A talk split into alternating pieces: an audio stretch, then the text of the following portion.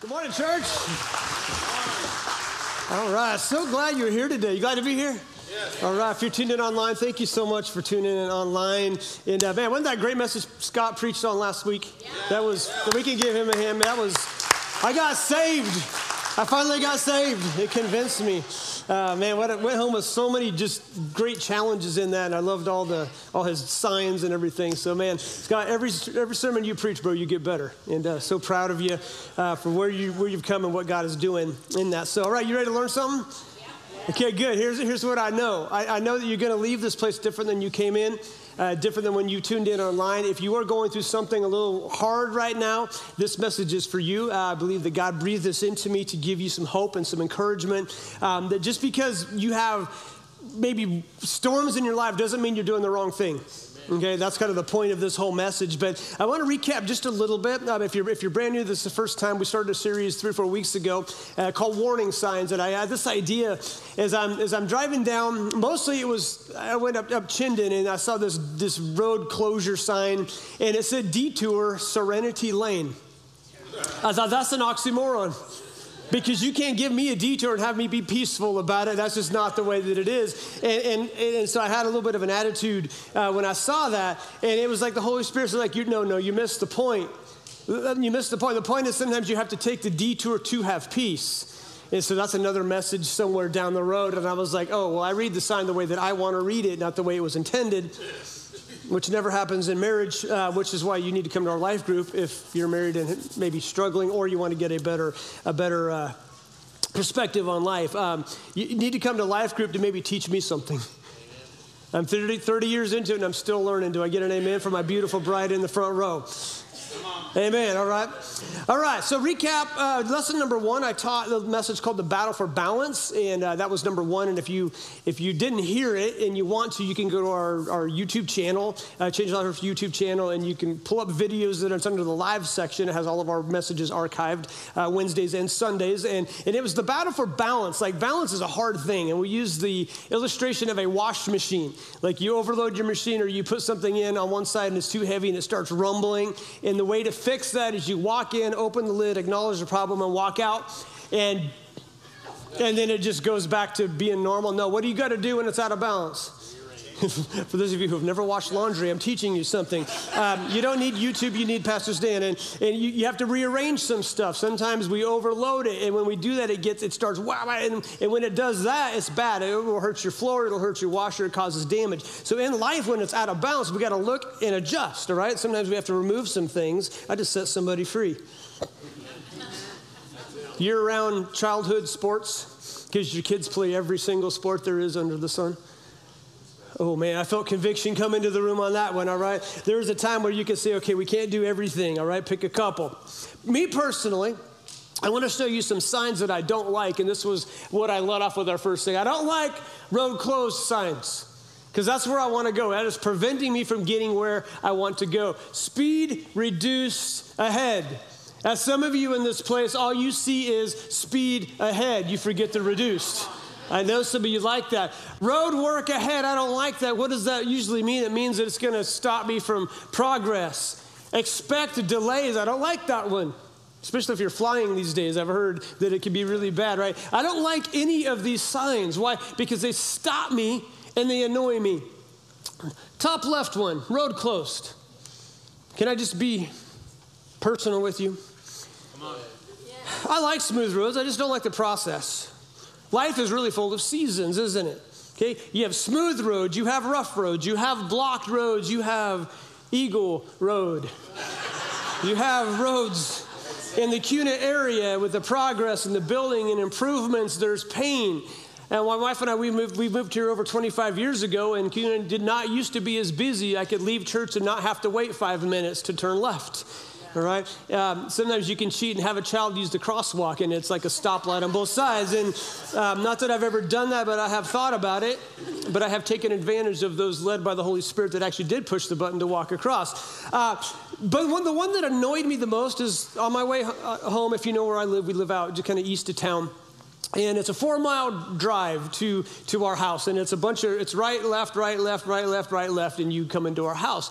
Well we go off strobel road and then there's indian creek there where everybody floats. Well they decided to build a subdivision there and, and with that um, my brain is going okay it's going to increase the traffic. But what they did is they shut the road down up strobel from kuna road to, to the creek.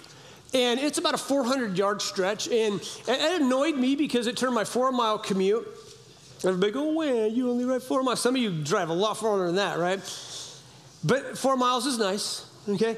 It turned it into a six mile commute, one way.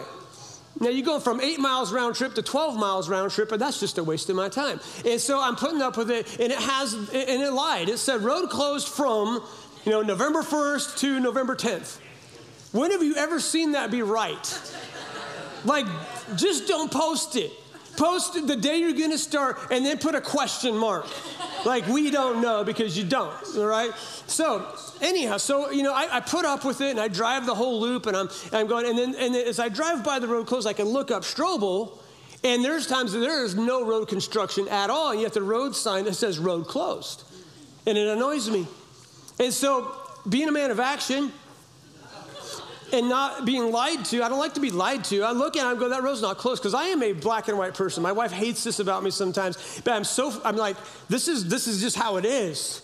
Literal, like I'm literal. It says road closed and it's not. And so I'm driving and I'm like, I gotta drive two more miles. And I look down the road and I go like, look open, looks open to me. And, uh, and so I drive around the sign and, and the road is not closed. This is like Friday night confessional of your pastor's sins. Uh, We'll do, a, uh, we'll do greatest sins of Stan sometimes, but we're talking about this one. And, and, and so there was one weekend that I'm driving down the road and it says road closed, and I'm looking, and there is not one piece of equipment, there is no cones. There is nothing wrong with the road. It is open all the way to, to Kuna Road. And I'm like, I'm a man of action.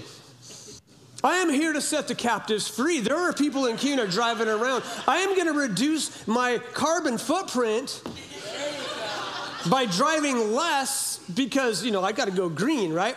That's why I have a diesel truck and um, two stroke motorcycles, all right? But, but I'm here to set the captives free. And so uh, I look at these road closed signs as false advertising because it's not closed. What happened, I figured, to my estimation, was that the, the road crew went home and they didn't, because somebody, somebody's like, it's not my job. My job is not to remove the road. So, so your pastor decided to take action, and I, I moved the road close signs out of the road uh, because I'm here to set the captives free. I'm here to prevent road rage, my own.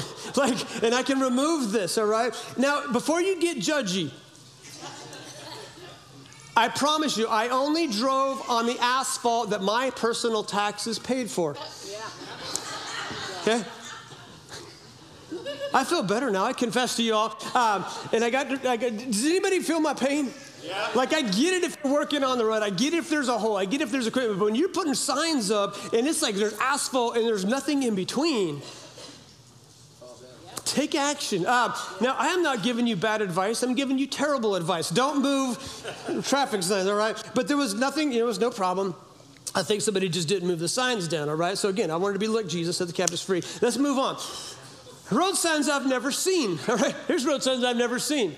Smooth road ahead. No delays ahead. No speed limits ahead. All green lights ahead. No idiot drivers ahead. I've never in my life have seen a sign that said that warning me of what wasn't coming. Has anybody seen a sign like that? Like a real legit sign. There's like, hey, there's no delays, no nothing. Why are the signs only bad? Why does it just warn you of what's bad? You know, and I, again, as I was thinking about this, I, I don't call people idiot drivers when I'm driving out loud. Um, I, I try to be very careful with what I say. But the fact is, okay, on the highway of life, there's going to be a lot of rough roads. And so that is the title of today's message. I love titles because titles help me remember it. Rough roads ahead. Now, before you get discouraged and walk out of here, I, I, what I am is I'm setting you up for success because if you expect perfection, you will just be disappointed. And so, what I want us to do today is to, to understand that a life lived for Jesus Christ is not a life of ease. It's not a life of everything smooth sailing. You can have two people madly in love with Jesus, get married, and, and there's going to be no marriage conflict whatsoever. Amen. Yeah, that's a complete lie, right? Because there's always going to be some sort of conflict.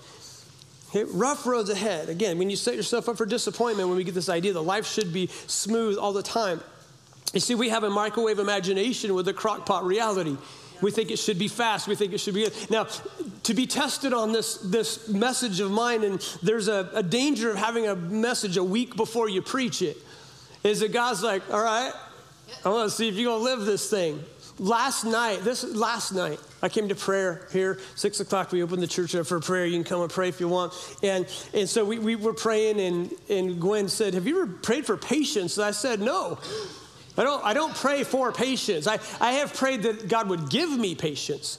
But when you pray, Lord, just teach me patience, no, don't do that. That's a terrible prayer.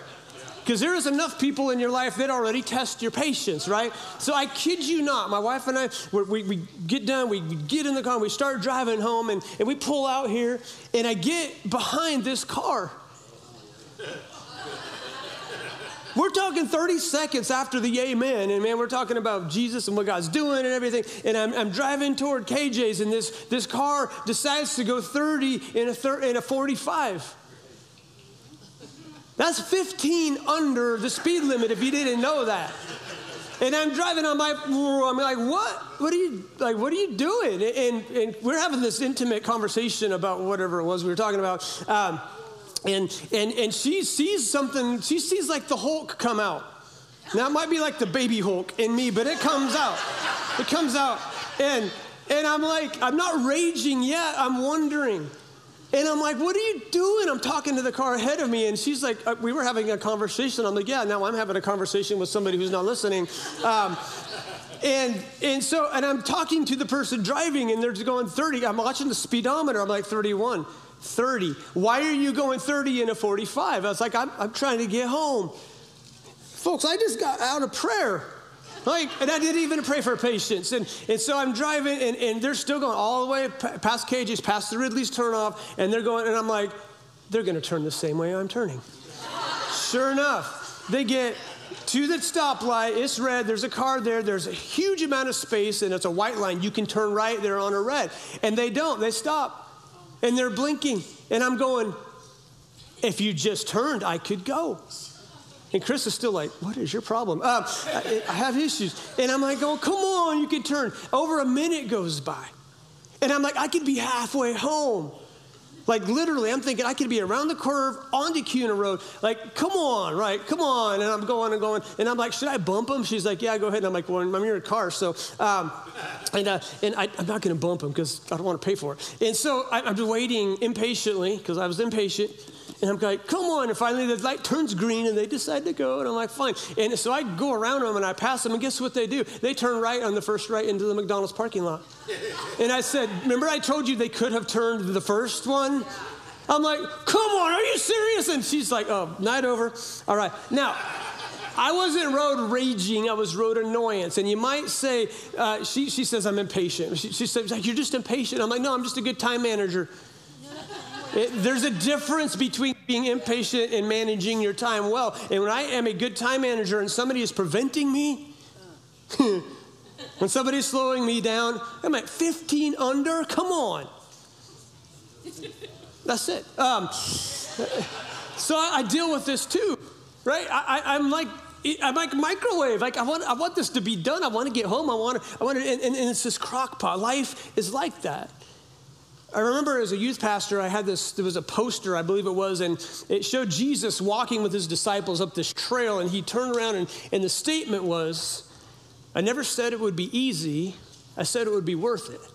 And I love that. I love that picture. Now, it's not a definite Bible verse, but the Bible definitely talks like that. That it's not easy, but it's worth it. So we're going to continue in the story that I left on weeks back, back in Matthew chapter 14, where Jesus uh, here's his cousin, John the Baptist, gets murdered. He gets beheaded, uh, basically for preaching righteousness to King Herod. And, and, it says, when Jesus heard this, I'm going to start a couple verses before uh, I posted up there. Uh, posted. I almost sound like a teenager. I posted before it's, it's up on there.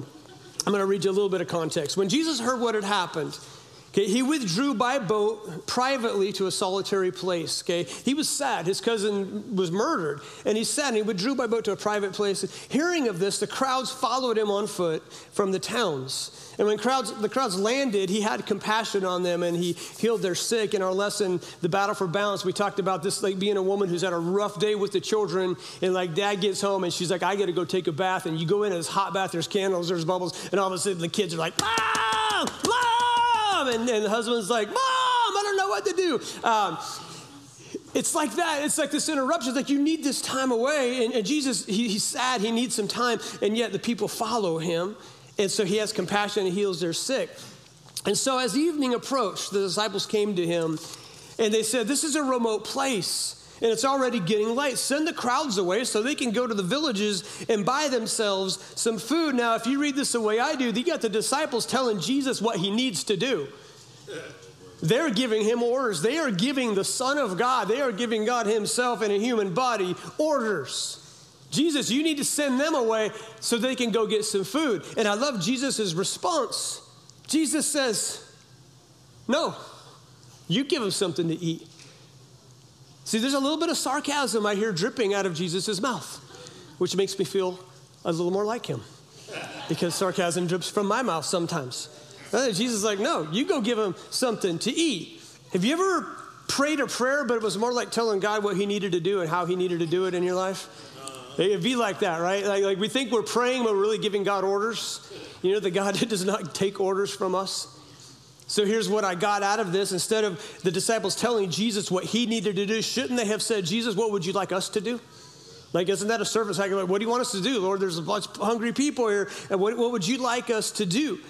And so Jesus says, You give them something to eat. They don't need to go away. Well, verse 17, well, we have here only five loaves of bread and two fish they answered. And Jesus said, Bring them to me, he said. And he directed the people to sit down on the grass in groups of hundreds and fifties. And what did he do? He said, Start passing the bread out. And somehow, five loaves, little loaves of bread and two little fish fed 5,000 men plus women and children. So we're figuring there could be 20,000 people there that he feeds with this.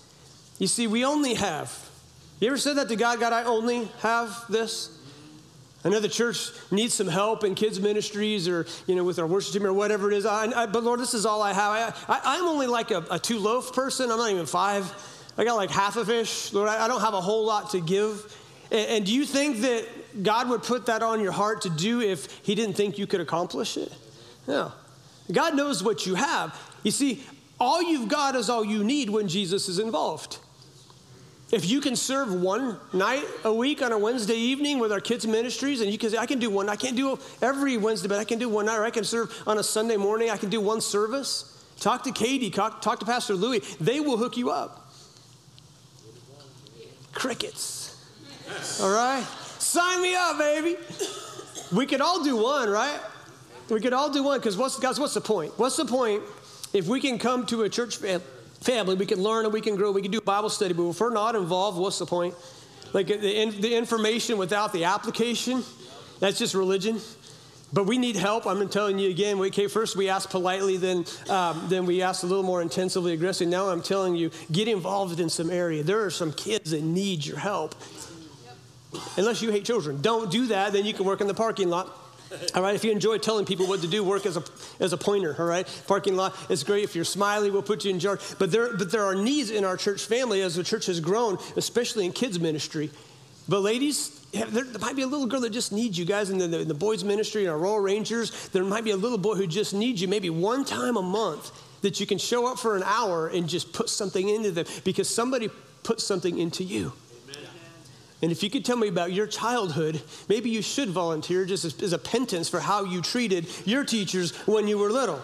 Like it's not a punishment, it's a difference maker, all right? So that's my little plea for hey, we need to get involved because we all need to be rowing in the right direction. But all you've got is all you need when Jesus is involved. See, some people see what is, you need to see what can be. You need to see what can be. What the disciples saw as a problem, Jesus saw as potential. Same story, right? Same story. What was the problem? We don't have enough food. Not to pass. Jesus saw the problem. The disciples saw the problem. The only problem with the disciples, they didn't see potential. They didn't know what Jesus was going to do. They're like, hey, send them out. And Jesus is like, no, you feed them.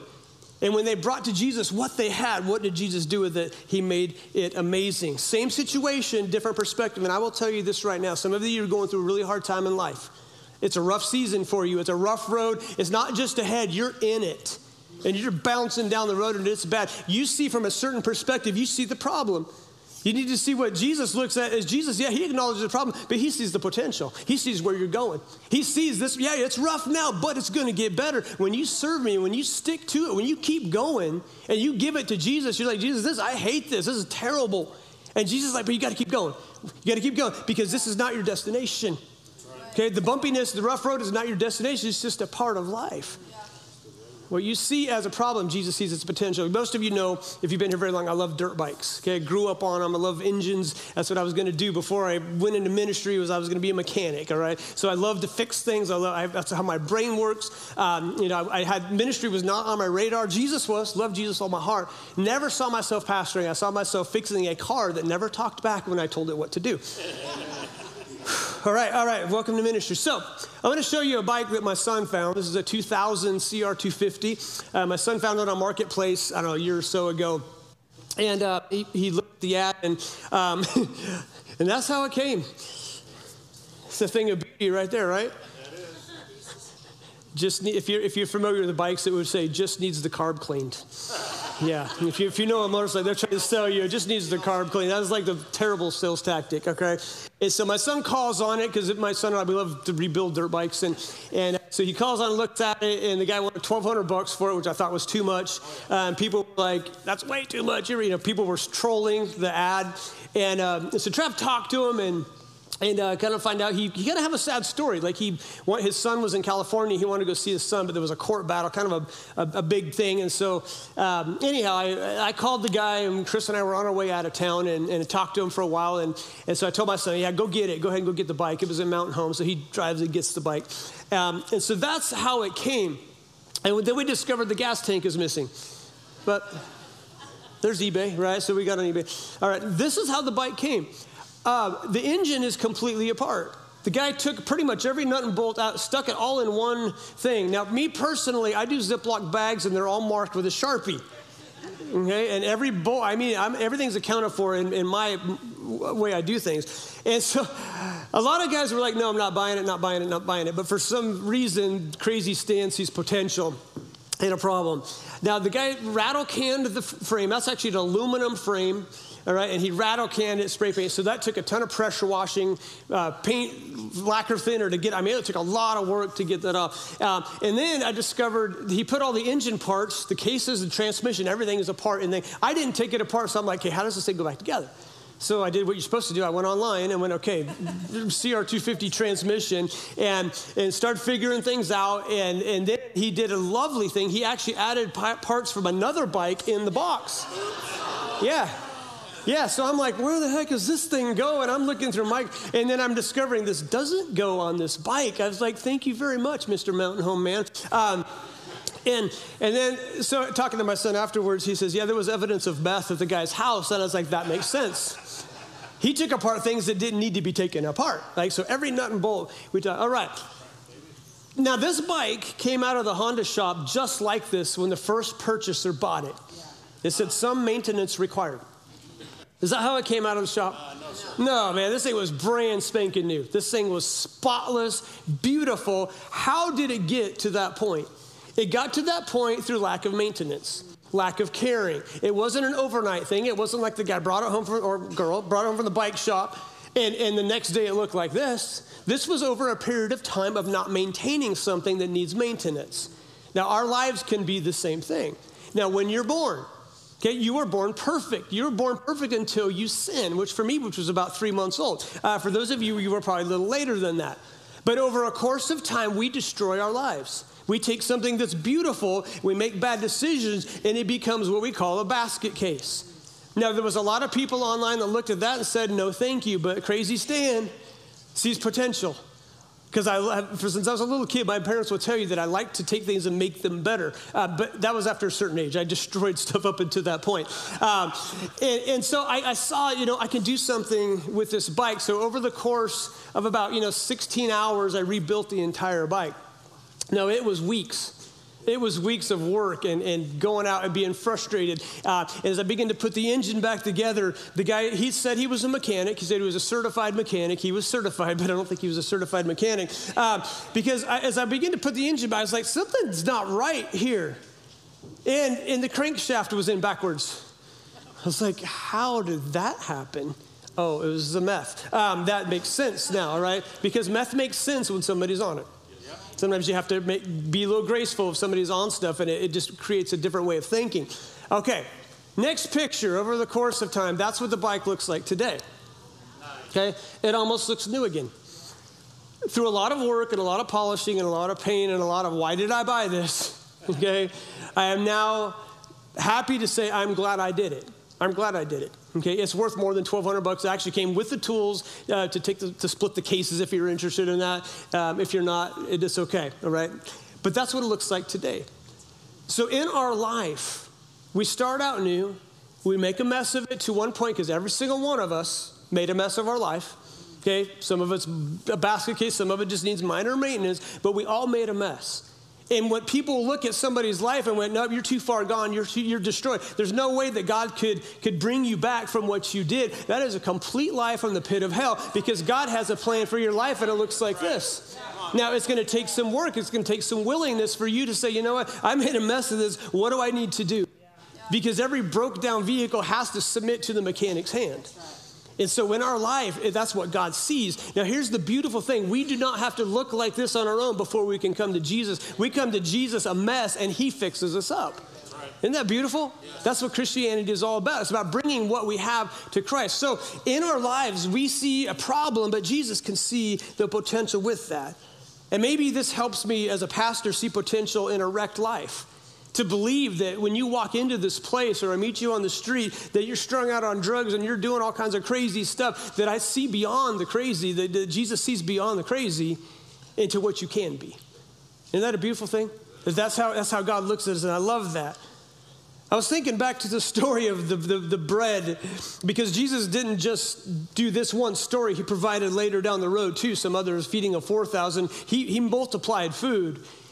I wonder if a disciple ever took a loaf of bread after knowing what Jesus could do with it and, and threw it to Jesus and turned to the crowd and said, Watch this. Watch this. Watch what Jesus can do with one loaf of bread. Because I saw him do it before, he can do it again. And I wonder, is there times in your life when God looks at Jesus and he looks at your life and he's given you the gift, he's given you a little bit, he's given you potential, and he looks at Jesus and says, Watch this. Watch this. I gave, I gave Scott a little bit of bread. Watch this. Because there was a point in Scott's life that he wasn't serving Jesus with all of his heart. Okay, he got saved and then he went away. He, he's told the story. He's got a great story. And God's like, no, I got potential here in Scott Hendricks. And it's not just to be a Dodger fan, which, which like I said, we have grace. We will take you broken down. Um, and uh, Lori's defending him. I always get a wow out of Lori. I know I'm doing good if Lori comments on my sermon. Uh, and, and, and, and God saw more than just a good baseball coach, He saw more than just a good dad. Okay? He, he saw an excellent preacher, Scott, and you're becoming one.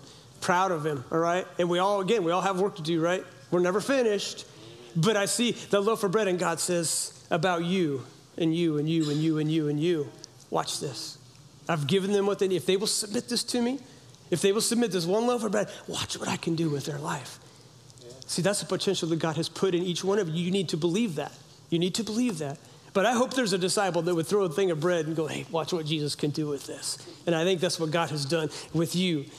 You see, this story is recorded in three or four gospels. If you didn't know this, Matthew, Mark, Luke, and John. Uh, to our knowledge, Luke never met Jesus. Never met Jesus. There's no story where it says, and, and Luke was with Jesus. It's not there. Luke came after.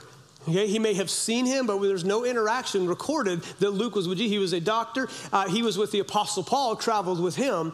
And so Dr. Luke, we know, went to people and got, he, he met Mary, like he got stories like, okay, what, what happened here? And he's writing down the stories as a doctor would in detail. But, but Luke actually does not record this story that we're in today. Okay, three different stories from three different people. Matthew's the only one that tells us that Peter walks on the water. If you've ever filled out a witness, statement, if you saw a crime committed or something happened, you fill out your witness, witness statement. I will tell you, every witness statement is a different viewpoint of the same thing that happened. So that's, that's the beauty of the Gospels. They all give their little different take here. So, same story, different perspective. And I want to tell you that God looks down and He sees your story. He sees what you're facing. He sees the things that you're going through right now. And you see it like all I see is the problem. I don't see any potential in this. And Jesus is like, That's okay, I do. I know what I'm doing with you. You just keep going. Your job is to continue to go forward. Sometimes we, we think our job is to fix the whole thing. That's not true. We might see the detour sign and get frustrated, and God might see that the detour is actually leading to your destiny. That's next week's message, right? From, from the detour to the destiny. It's important to read your Bible every day because it feeds your faith instead of your fears. See, the Bible is full of stories of people going through hard times, and not once does God ever fail the faithful. God will not fail you. He will not. You know why He won't? Because He can't. And when you serve Him and you do the best, He will not ever fail you. There is a 100% success rate when you go with God. Now, here's what I know if we spend more time reading the faith of the Bible and less hearing fear from Fox or CNN, your life will be a little more peaceful. Amen. Amen.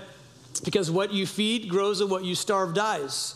You're either feeding your faith or you're feeding your fear. It's okay to be informed, it's okay to know what's going on in the world, but I will tell you this most people, most people feel worse about life after spending a lot of time watching news or listening to news. I, I don't know many people, if any people, that watch a lot of news and are like, yeah, I feel good about life, let's go. It's like, no, all of a sudden you put a bunch of weight of what's going on in the world on your shoulders, some things that you can do nothing about, and you're carrying the pain of all that, and you weren't created to carry that. That's what God does, right? He carries the weight of the world. So here's a question. I threw this out, I think, this week on my, my Facebook is what are you worried about that God's not? And how does this apply to you in your life right now? Like, what are you worried about right now that God's not? And God's like, He sees the whole picture. He's like, Yeah, I see the rough road, I see you, but I see what lies ahead. Okay, so, so as a servant of Jesus, I have to believe He has my best interests in mind. He knows where my destiny is. He, he knows that, yeah, just a detour and it's going to be rough, it's going to be bumpy, but He knows where I'm going to end up. And He's not worried about it. It's like watching a rerun of a sports event. Like if you watched a rerun of the Super Bowl, would you be worried about the outcome? if you're an Eagles fan, you probably would, but um, all right. But, but you watch it again, you know the outcome, don't you? And I think to God, He's like watching a rerun of your life. He's like, He knows where you're going to end up. He's like, just keep going. Just keep going. I'm with you. It's the beauty of not just going to heaven, but of living for Jesus in this life, all right? So up to this point, Jesus heals. He feeds the 5,000 with five loaves and two fish. This assignment is over. And, and he tells his disciples, now get in the boat and go. Oh, that I wish I had a boat. If I just had a boat, I've heard that Pastor Stevie is a worker of miracles. Is it possible you could give me a boat? Look at that. Pastor Stevie, you are the man, bro. Thank you so much. You're the provider of boats. He's the preacher of sermons. Don't you love Pastor Stevie? I love Pastor Stevie. I love Pastor Stevie. All right. So, now if we were in a ship and there was a shipwreck, and this was the only lifeboat I could fit. This. This. Look at that. Yeah, me and nobody else. All right. It's pretty cozy, but nobody else is coming. Like, I'd be like, hey, babe, and I'd be like, uh, we're both gonna die. Um, and then I would let her have it, like in the Titanic, right? Um, and, and so this is the boat. Jesus is like, do what? Get in the Come on, talk to me. He says, Get in the boat. He says, Get in the boat. Why does he tell them to get in the boat? Well, I have a feeling that they're exhausted. Uh, they were tired to begin with, and now they've just fed a bunch of people, and they're probably fighting amongst themselves. And, and so he, he tells them to do something. It says, Immediately Jesus gave a suggestion to the disciples. Does that say suggestion? Oh, does it say if you feel like it? If it's convenient for you, get in the boat? No, he, he made them he made them, he made them get in the boat. And so they get in the boat and they go on ahead of him to the other side while he dismissed the crowd. That was really nice of Jesus. He was like, guys, get in the boat, get out of here, I'll take care of the crowd, everything will be fine. And after he dismissed them, he went up on the mountainside. Doesn't that sound nice? By himself. Doesn't that sound nicer? To pray. That sounds wonderful. He went up by himself into the mountains to pray. And, and from deductive reasoning, we can believe that because Jesus did it, we should also go to the mountains. Welcome to Idaho, those for you from places that are mountains. Uh, All right. is a godly thing to do to go to the mountains by himself to pray. Now, it doesn't say anything about hunting, but there's a good chance that he took his bow. I'd probably not. All right. I mean, you know, if he made bread and fish, he might be able to. Yeah, let's keep going. All right. After he dismissed them again, he went up Mount Sinai himself to pray. Later that night, he was there alone. And the boat was already a considerable distance from the land, buffeted by the waves because the wind was against it. The, wait, wait, the wind what? Why was the wind against it? Hold on. Why was the wind against it? We'll get there in just a moment. Because my thought is if you're doing what Jesus told you to do, you should have a tailwind. It, it, you should just get there, right? It should be easy, it should be smooth sailing. Shortly before dawn, Jesus went out to them walking on the lake. When the disciples saw him walking on the lake, they were terrified. It's a ghost, they said, and they cried out in fear. Now, they were close. It is the Holy Ghost. God is three in one, right? So he's the Holy Spirit. So, yeah, in, in, in, essence, yeah, he's the Holy Ghost. But Jesus immediately said to them, Take courage, it's I. Don't be afraid. And that may be you today in verse 26 terrified not only of the wind and the waves, but of seeing Jesus in a place that you wouldn't expect him, and you cry out in fear. And what did Jesus say to them?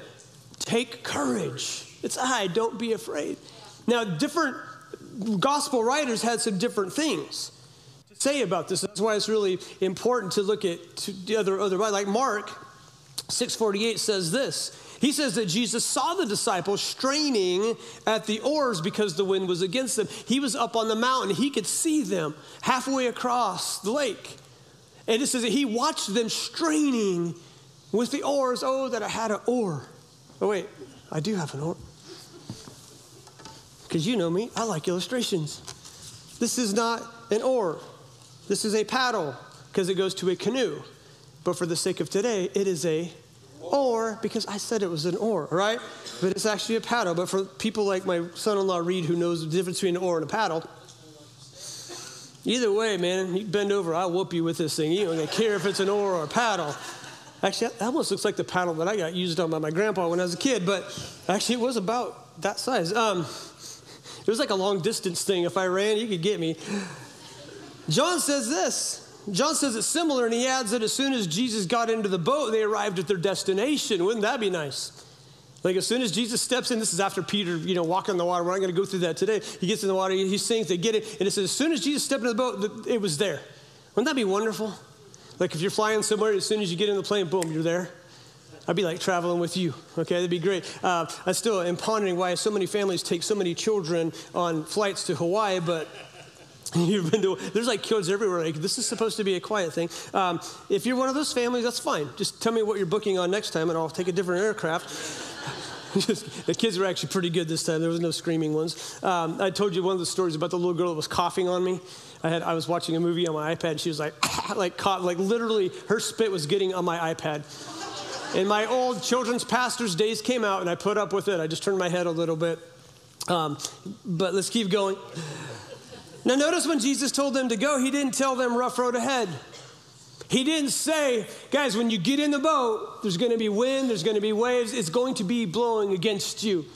Like, this is going to be hard, but go team. I know you're exhausted. I know you're probably fighting with each other. That's probably why Jesus went up by himself. He's probably like, you guys just get in the boat and leave because they were humans. And, and Jesus didn't tell them rough road ahead. He didn't say, hey, it's going to be hard. So, my speculation here, complete speculations, complete conjectures, I'm going to say that the weather wasn't so bad when they left because most of these guys were fishermen. And they're like, yeah, it's smooth, let's go, all right? I, I, lit a fire last night in my ditch and it was blowing toward the neighbor's house and not mine. Um, and I kid you not, as soon as I lit the fire, it started blowing into my house. I was like, poetic justice. Um, it's like, come on. And uh, it, I was like, what's the deal? But it instantly changed. All right. So the weather was probably good. But let's lead this. this leads me to ask you a question. Hear, hear me close here. How many good things would you have said no to if God would have showed you how much the process was going to hurt? Let me say it again. How many good things would you have said no to if God would have showed you how much the process was going to hurt? For example, pregnancy. Ladies, you want to get pregnant. You're like, we have a baby, let's have a baby. And your husband's like, did you talk to God about it first? No, we'll talk to God about it first. And as a husband, you're like, Lord, show her what it's like to have pregnancy of nine months of being sick and nauseous and eating weird things. And, um, and then let her experience childbirth before the pregnancy. And God answers your prayer. If you're a husband and prayed that, you are a terrible husband. Don't pray that. But what would happen, ladies, if you're, I just want to get pregnant, and God says, okay, I'm going to show you what it's like for nine months being sick, all this stuff you got to go through, and then the labor. And then you get the Braxton Hicks, I'm going to show you what that's like. And, and God lets you physically feel the birth and the, and the 28 hour labor process where you are in so much pain. And God's like, okay, you're going to go through all that, and then let's talk about pregnancy. There is not one sane woman who would even let her husband be in the same room with her if she experienced all the pain and discomfort of the pregnancy and the birth. Am I right? Now, there are some of you ladies, you are tough, tougher than I'll ever be. Am I right? But if we went through that, be like, you're not touching me, let's wait to have children. Because if you experienced all this pain before the beauty of a child, you may never get pregnant. That would hurt too much. So the fact that God doesn't give you all the details is actually a really important thing. God, you don't want God to give you all the details. I got to bring this home just a little bit from my own experience. I got a picture here. All right. Well, you're like, what in the world is that? That is my foot. Okay, what you can't see very well, you can see a little bit of red here. That's the side of my foot. It's, it's worse in life than it is on the picture. We were in Hawaii. We want to go for a walk on the beach. And so we're walking on the beach hand in hand. It's just a beautiful, blissful thing with my wife. We're walking along and, and just talking, weather's good. And I step on something that I thought it was a sticker. And I was like, ow. And I looked down and there was a bee attached to my foot. Yeah, little sucker. Actually, no, that would be a mosquito. Um, anyways, he stung me. Some of you didn't get that, all right? And, and, and it stayed in my foot as I took another step. And it was like a mixture between a honeybee and a wasp, really weird looking bee. And I was like, yeah! And so I'm like, that hurts. And the more I walked, the more it hurt. The, the, poison began to work itself into my foot. And so I'm walking in the ocean. I'm taking salt water in my face. And I'm walking along going, ah, ah. she's like, you okay? You okay? I'm like, I'm fine my mind, I'm not, I, mean, I'm not a baby when it comes to that, but I'm going, it hurts. Like, oh. You ever been there? Like, it just, this doesn't feel good. And I'm still trying to walk down the beach. And I'm like, okay, walk it out, walk it out, walk it out, walk it out, walk it out. And, and we get down and we walk back. I get back to the condo. And still, man, it's just throbbing. And it hurt. And it finally, I don't know, two, three hours later, finally went away. But I had this thought as I was preparing this message that would I have went on the walk on the beach with my beautiful wife if I could have experienced the pain I was going to experience while on that walk? That's the question. I'm like, yeah, no. I'll meet you on the other side, baby, right? Or I'll wear shoes. I wouldn't have went for a walk. Like I, my brain would have went, no, three hours of pain and my, my foot just throbbing. I would not have, would have but what, look, at what, look at what I would have missed out on. Yeah. Palm trees, sun, sand, warm water. Look what I'd have missed out on if I'd have known the details. Some of you, you're like, I just want to know the, you don't want to know the details. Because knowing the details may prevent you from being what God wants you to be. Does that make sense? Yep. Does that make sense?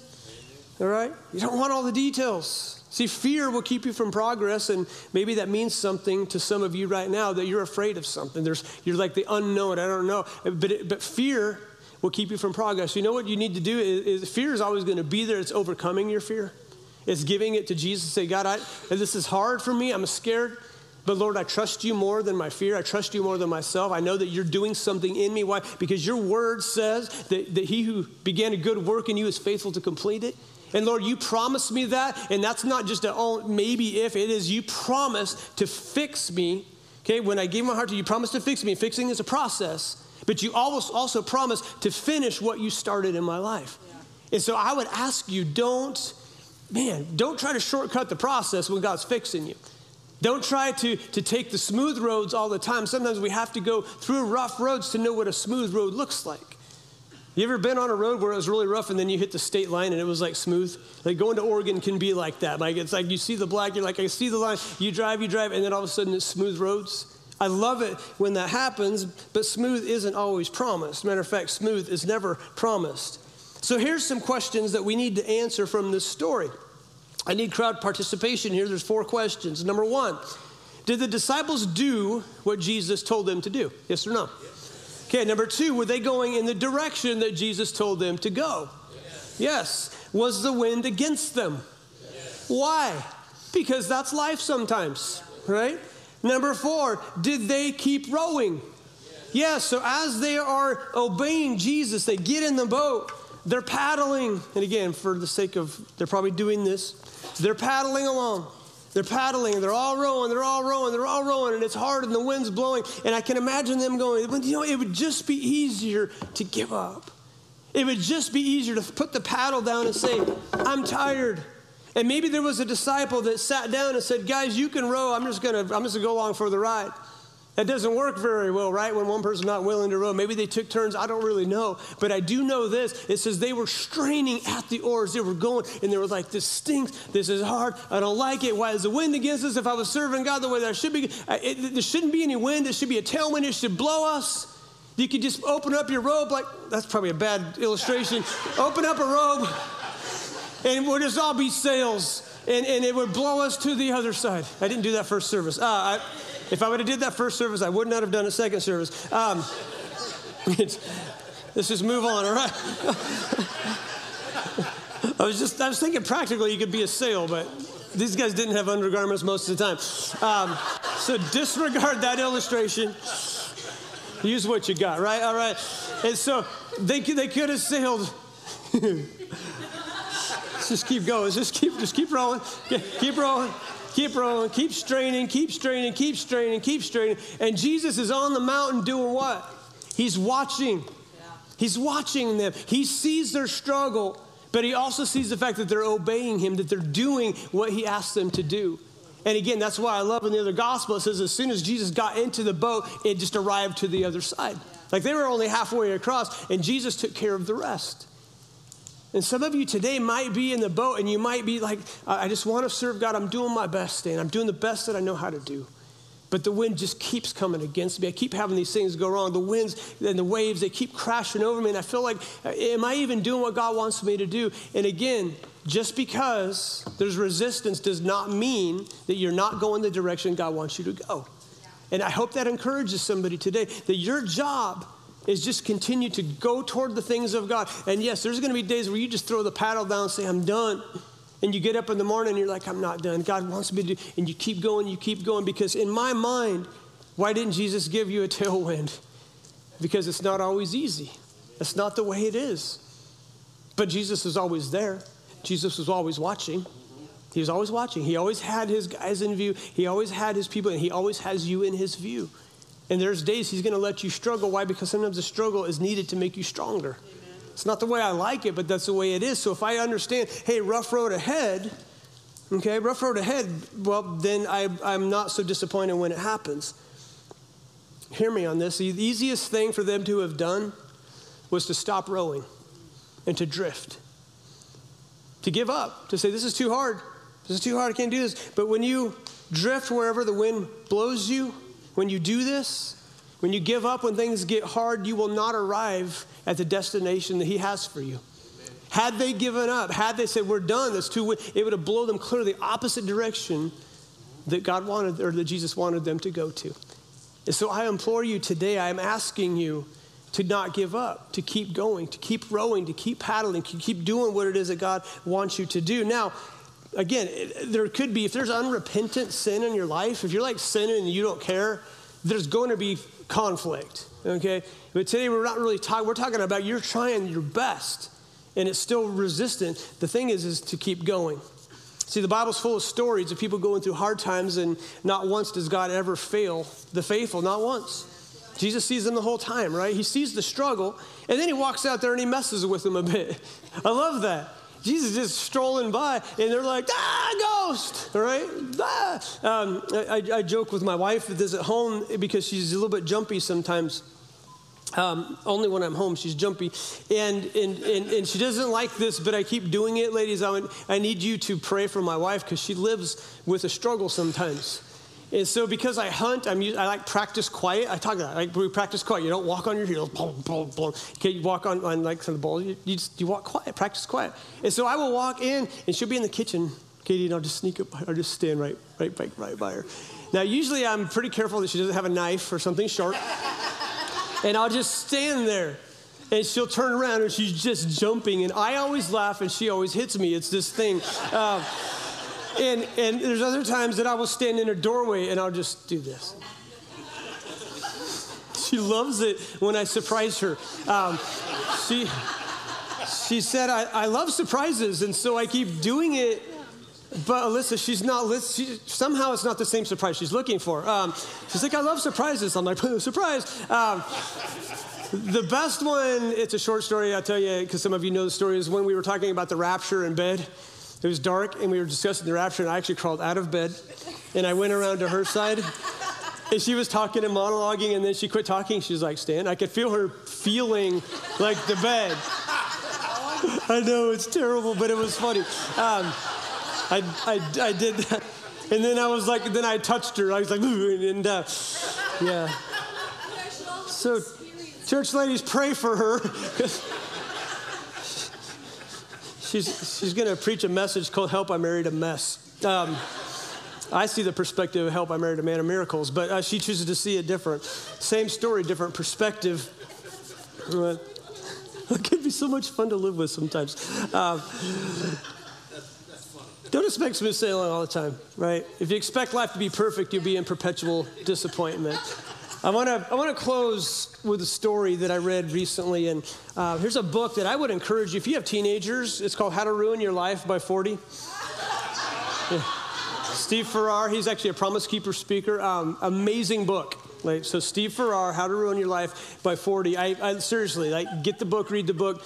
But there's a story that I read in here um, and, and it's again, he's looking at it from a, the perspective of, of, of, a here's how you destroy your life, and it's on decision making. So, but I, I really do recommend it. It's, it's phenomenal. And he starts out in chapter one with a story. It's a true story that I wanted to read you because I thought it was very fitting for today. But his, his title here is If you want to ruin your life by 40, then ignore the law of cause and effect. He says, At 18 years of age, Jane Lucretia d'Esterre was talented and beautiful. As she stood on the bank of the beautiful deep lake in Scotland, she pondered plunging into the depths and taking her life. She had lost all hope. The year was 1815, and her husband John had just been killed in a duel. He left her penniless in a new country, completely by herself with two babies to care for. Her family was in France, and she was without any kind of support emotional, spiritual, or financial. Again, this is a true story. As she gazed into the depths of the lake and pondered the pain and brokenness of her life and pondered suicide, she looked up and saw a young man on the other side of the lake plowing furrows in the hillside. He was completely focused on his work. He was not aware of her gaze as he guided the plow behind the horse with a single minded purpose. In her moment of despair, she was so impressed with this young man's focus and concentration on doing his work well that his example and concentration pulled her out of her despair. Suddenly, she was infused with hope. She was given a timely dose of wisdom, and she knew what she was supposed to do. She needed to move straight ahead as a young plowman was doing.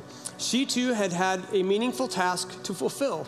Her children needed her. The last thing they needed right now was the loss of one parent and then the loss of another. When they looked, I'm sorry, when she looked at the young man's example, she was given wisdom. Or to put it another way, she was given a wise heart. And when her heart became wise, it then became brave enough to do the right thing and the hard thing. A few weeks after this experience by the lake, Jane came to a faith in Jesus Christ. A few years later, she married a man named Captain John Grattan McGinnis. I'm sorry, Guinness, Grat, Grattan McGinnis, who was the youngest son of the famous brewer Arthur Guinness. This story is told by Os Guinness in his book called The Call. Uh, he's a gifted Christian author who has influenced many toward the kingdom of God. Jane d'Esterre was Os Guinness's great great grandmother. Os comments on the significance of the events that took place in Jane's life when she was just 18. And he has this to say He said, If it had not been for this duel, my side of the family would not have come into being. And if not for the plowman, the tragedy of a dueling husband would have followed by a tragedy of a duelless widow. My great great grandmother Jane was unusual for several reasons, including the fact that she conscientiously prayed for her descendants through a dozen generations. Ours is a heritage of faith, uh, for which I, for one, am grateful. When 18 year old Jane was gazing to the deep, dark depths of the lake, pondering suicide, she couldn't see five generations ahead or see Os Guinness or any other of her descendants. All she could see was that her life was finished. But it wasn't finished. By looking at a purposeful young man plowing on a hill, she realized there was hope. She could take the path of the lake, or she could take the path of moving ahead in spite of her mind numbing emotional pain. She had no idea that Jesus would call her to forgiveness and purpose in just a matter of weeks. She couldn't imagine that she would have another husband who would love her and her children. All she knew at that moment was that she could choose life or death. She had a choice to make, and that choice would carry consequences. That concept is known as cause and effect. um, she made the right choice as an 18 year old. Her family is still grateful today for what she did nearly 200 years later. And Os Guinness is a, he's a, a Christian motivational speaker and author, and he goes around and makes a difference in the lives of people by what he teaches and what he preaches. But I love this story because Number one, it's about a young woman who saw somebody who never saw her. All this guy was doing was plowing. He was doing his job and he was doing it well. He was doing it focused and straightforward. And though he encountered resistance with rocks and dirt, he knew that he had a job to do. He did not know somebody was watching him. And what I want to encourage you today is if you're going through something hard and you're plowing and you're like, why? I believe that there's somebody that's watching that, that you don't know about, somebody that's going to get inspired by you continuing to do what God has asked you to do, even when it's hard.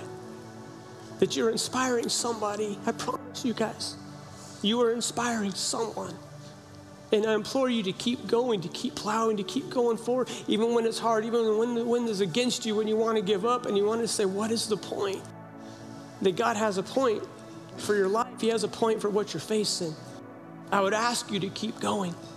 Somebody is counting on you to keep going, to make it, to go through what you're, what you're facing. And, and it's not easy, but Jesus is with you. Jesus is with you. And you might be like Jane, you might be at a point to where you're just like, why? Why should I go? Why should I keep going? My life is not worth anything. But God had a greater plans for that.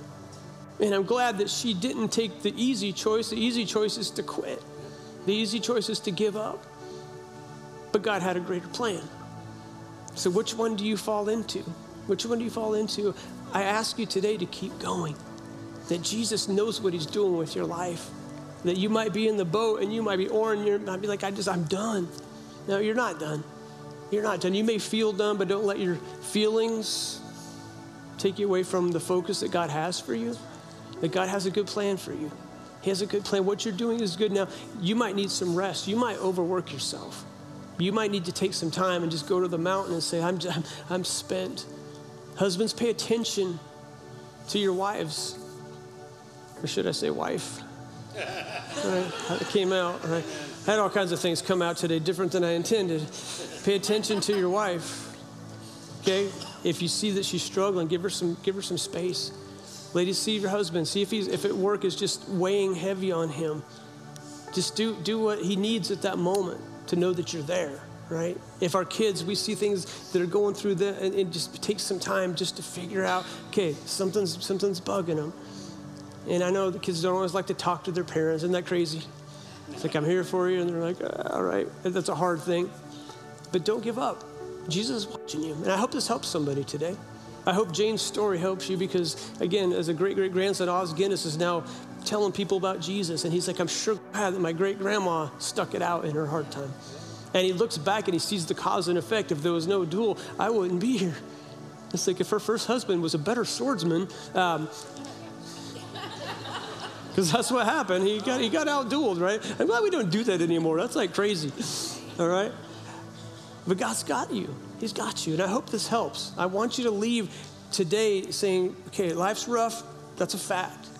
But Jesus is bigger than that. He's bigger than that. Amen. He's got you. Will you bow your heads with me just for a moment? Now, at our church, we, but we preach on heaven and hell.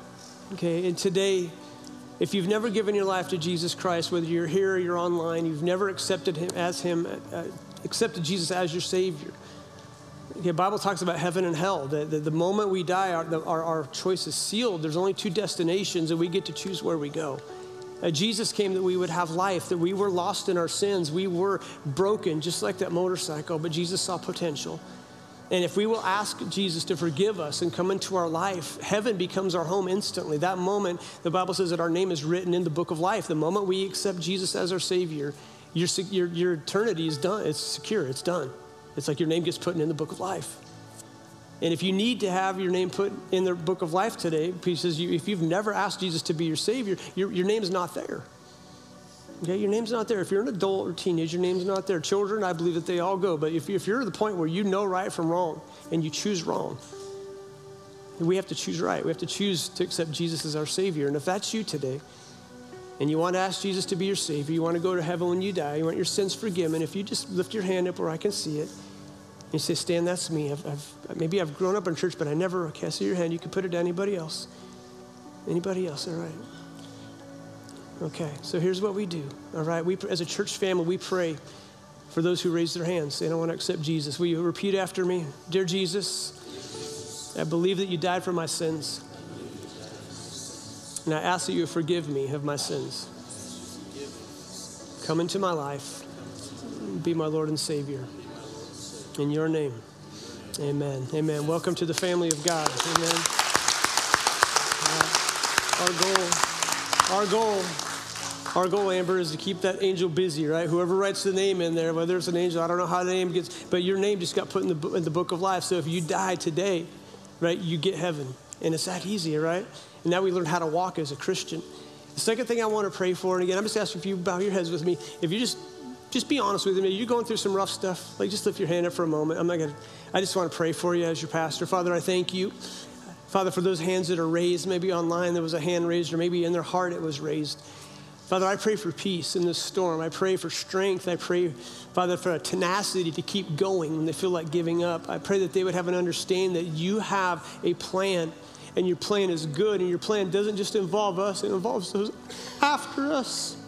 It involves those that, that maybe we have kids or grandkids or great grandkids, that somebody is counting on us to keep going. So I pray, Lord, that you give them the strength, Lord, to make it one more day, one more hour, one more moment because somebody's counting on us to endure. We can count it on you when you took that cross, Father, to the, the hill called Golgotha. We counted on you to endure that pain. Why? Because our eternity was at stake. And I thank you so much that you endured it for us. And we love you and give you thanks and praise for that. In Jesus' name, amen. Amen. Guys, thank you so much for being here.